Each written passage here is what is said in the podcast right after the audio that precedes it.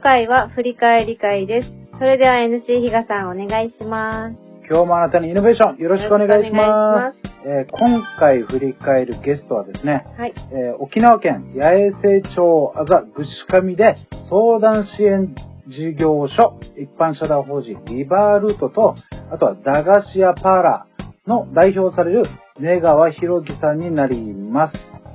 はい、えー、根川さんですね、えーまず3つのポイント、そちらから振り返りたいと思います。まず1つ目、自分らしく。2つ目に尊重する心。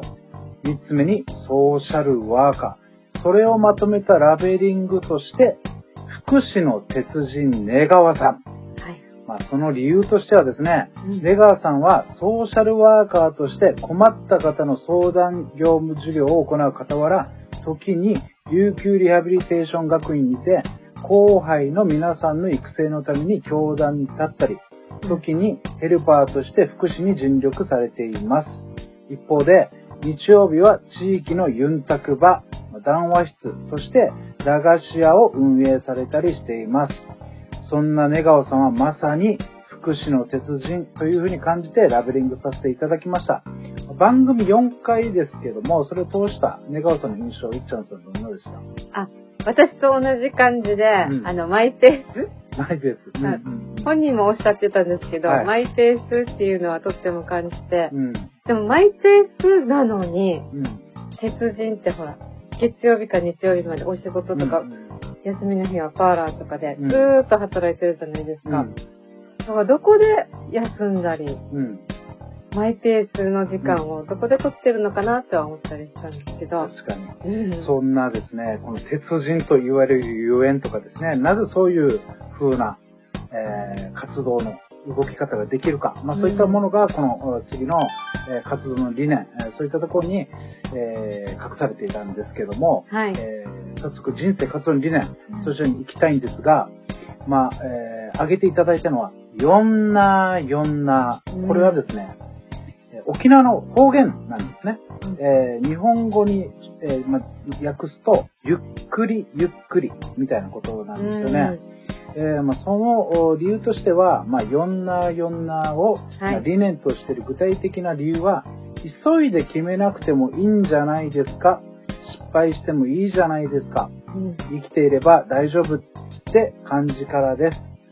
という風なあー部分があったんですね。でうん、ただですね、話をよくよく聞いていくと、うん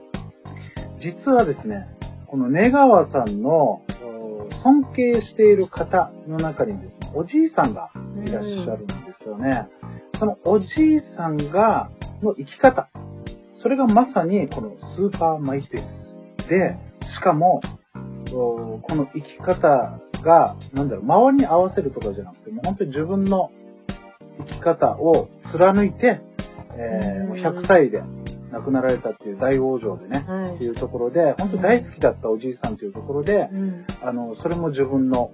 なんだろうな、理念にしたいというところで、この4な4なうんというところと、あとは、その相談支援事業所されているので、うん。その障害を持たれた方とかですね、高齢者の方とか、えーで、もう、うん相談を受けることが多々あると。はい。その中で、えーその根川さんのお仕事の一つに、ん。その、お福祉サービスを受ける方に対しての、この計画書を作成するという相談を受けて、その相談に合わせた、うん。えー福祉サービスの設計をお作るというお仕事があるんですけども、うん。その中に目標を立てるという部分があるんですよ。うん。で、その時に、この対象者の方にですね、え、必ず目標を立てないといけないんですか？っていうことを言われた時に、うんハッとされ、ハッとさせられたっていうんですね。うん確かにと。うん普段、いこの生活してる我々の中で、はい。ものすごく意識して目標を持って3ヶ月ないし半年うん生活してる人がどれだけいるんだと。もういないとは言えませんけど、うんでもそれをなんかあたかもね、福祉サービスのためにうん。やるとしても、本人がそれを本当に必要性感じてるかどうかっていう問題もあるし、うんそれをこの福祉側がうん。一方的にね、なんかその作るっていうのはどうなんだろうっていうところも感じたところで、うん。えーその4な4な、ゆっくりゆっくりでも、やっぱり生き方としてはいいんじゃないかっていう、まあそういったですね、おじいさんとか、うん。その福祉の、なんて言うんだろう、ちょっと矛盾する部分っていうのは、うんまあどんなものにもあるんですけど、そういったところからですね、その4な4なっていうものを理念にしてるっていうことだったんですけど、うん一応これ聞いてどうでした？うん。うんなんか自分もう、ん。よんなよんなって言葉大好きで、はい。結構マイペースで過ごしているんですけど、うんこのマイペースで、やっぱり、職場とかで、うん。ずっとマイペースできないじゃないですか。うん。で、福祉の立場でも、なんかき、決まり？こととか、うん。こうしないといけない、ああしないといけないとかっていう中で、うん。あの、なん、なんていうんですか、この、その人に合った、うん。その、よんなよんなっていうのか、この、ゆ決まってない対応うんをするためうに、ん根川さん自体がうん事業所を立ち上げたじゃないですか。はい。なんか、同じマイペースって言ったんですけど、本当にそこは違ってて、そのマイペースのために、なんだろう、マイペースを貫くみたいな感じで、うん本人のやりたいうん職場を作ったっていうのは、すごい憧れますね。そうですよね。うん。もう最後のこの見せる未来の中でも、うん。やっぱりその言葉は強く言われてたんですけど、うん。その、えー彼の職種がソーえーソーシャルワーカーというところで、えー普通ならこの組織の中に属しながら、えーその相談業務っていうものをこなして、うんうん。その目標なり、うん。プログラミングを立てていくんですけど、うん。そうじゃなくて、まあ、自分で、えー自分で事業主であるからこそ、うん。あそのフリーで動ける。うん。本当にこのお自分の範囲で、できるだけ、えーその相手に寄り添って、うん。えーその無理のない、相手のペースに合わせるような形で、えーその目標設定。目標設定しないとまた福祉サービス受けれないので、うん。どうしても立てないといけないんですけど、うん。やっぱりどうしても傾聴して引き出さないといけないとかっていうのがありますので、そういったところをどんどんどんどん、その彼は今学校でうん教団も持っているので、い。それの理由としては、本当にその、おもっとフリーな、フリーに動けるようなソーシャルワーカーが増えると、うん。本当にその、お地域のために、はい。もっと福祉をもっと活かせるんじゃないか、みんなのために福祉をもっとつなぐことができるんじゃないかという思いがありましたようね。ん。でそんなですね、は